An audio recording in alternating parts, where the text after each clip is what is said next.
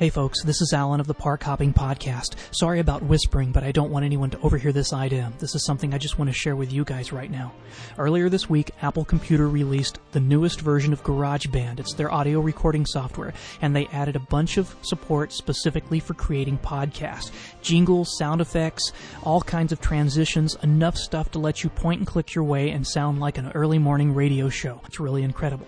Not only that, they added a new software package that lets you create a blog and a podcast website and literally create your podcast, add chapter titles, descriptions, and publish with just one click. I predict that this type of software is going to let us see an explosion of new podcasts in the coming months because they've really made it incredibly easy. And this is the free software that's going to come with all the new Macs. But that's not important right now. What is important is trying to figure out what type of podcast we need. There's already some really good weekly Disney fan podcasts and some intermittent ones like mine that babble about various things or try to provide some form of news and information. But there's also a bunch of daily updated websites like Mouse Planet, MiceAge, Mickey News, some things like that that are always posting content. So if you're a fan of Disney's and you read a couple of these websites each day, by the time the podcast comes around the next week, giving you a weekly news update, a lot of it's already old and out of date.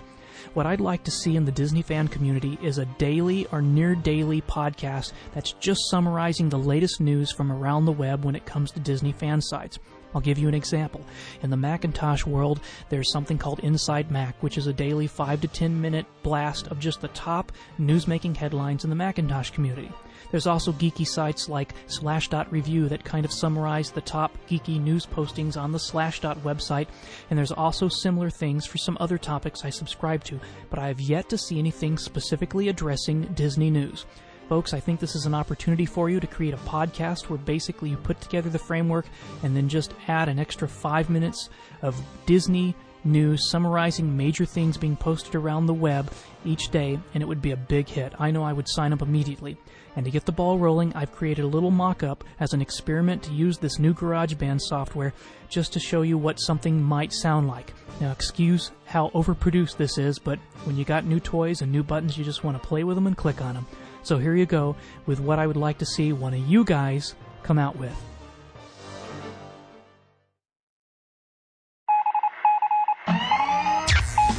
You're locked into the Kingdom Herald, your daily dose of the latest Disney theme park news, rumors, and information from around the web with your host, Alan Adams. Hi there, this is Alan Adams, and this is your Disney theme park news update for Saturday, April 1st, 2006. We start with the Disneyland Resort. MiceAge.com columnist Al Lutz writes about rumors of the return of the Disneyland submarine voyage. Photos posted to the site show construction barriers going up around the former Chicken of the Sea sandwich shack.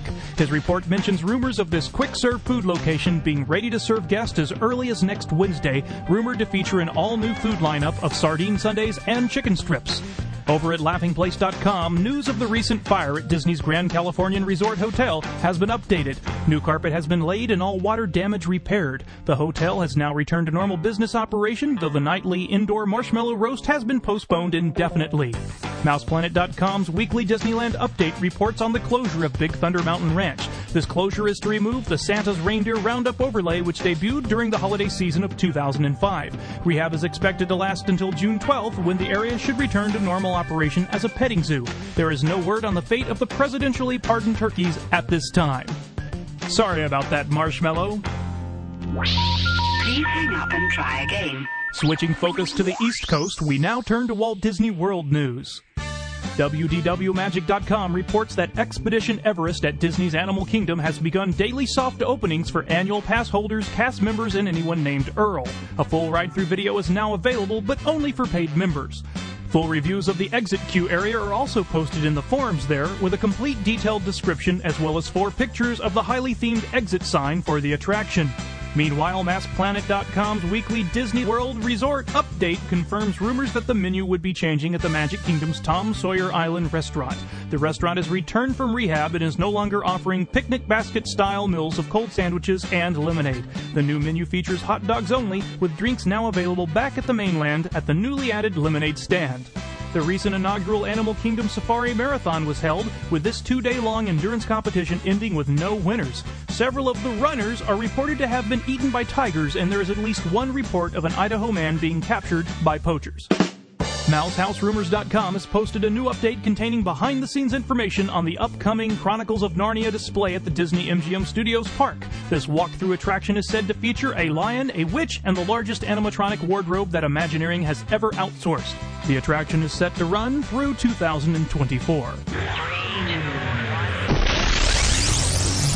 And finally, we switch to general Disney Company news. According to CNN, former Disney Company CEO Michael Eisner is set to host a new bi monthly talk show on competing network MSNBC. The half hour long program will feature Eisner interviewing various peers in the entertainment business and industry. The first show is set to broadcast on February 14th with Pixar CEO Steve Jobs as guest. Future guests will include Jeffrey Katzenberger and Roy Disney Jr. I'm still Alan Adams, and this has been the Kingdom Herald News Update for Saturday, April 1st, 2006. The Kingdom Herald News Update is a near daily summary of recent postings to various Disney fan related news, information, and rumor websites. All information contained in this program was lifted from third party websites without the endorsement or permission of the site owners because information should be free, even if you have to steal it. All right, I hope that gives you some kind of idea of the type of podcast I'm talking about.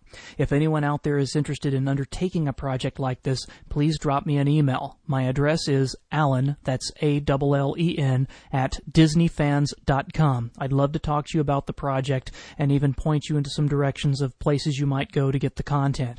Well, for now, this is Alan at the Park Hopping Podcast signing off, and I have a couple of other shows already recorded that I'll be posting in coming days.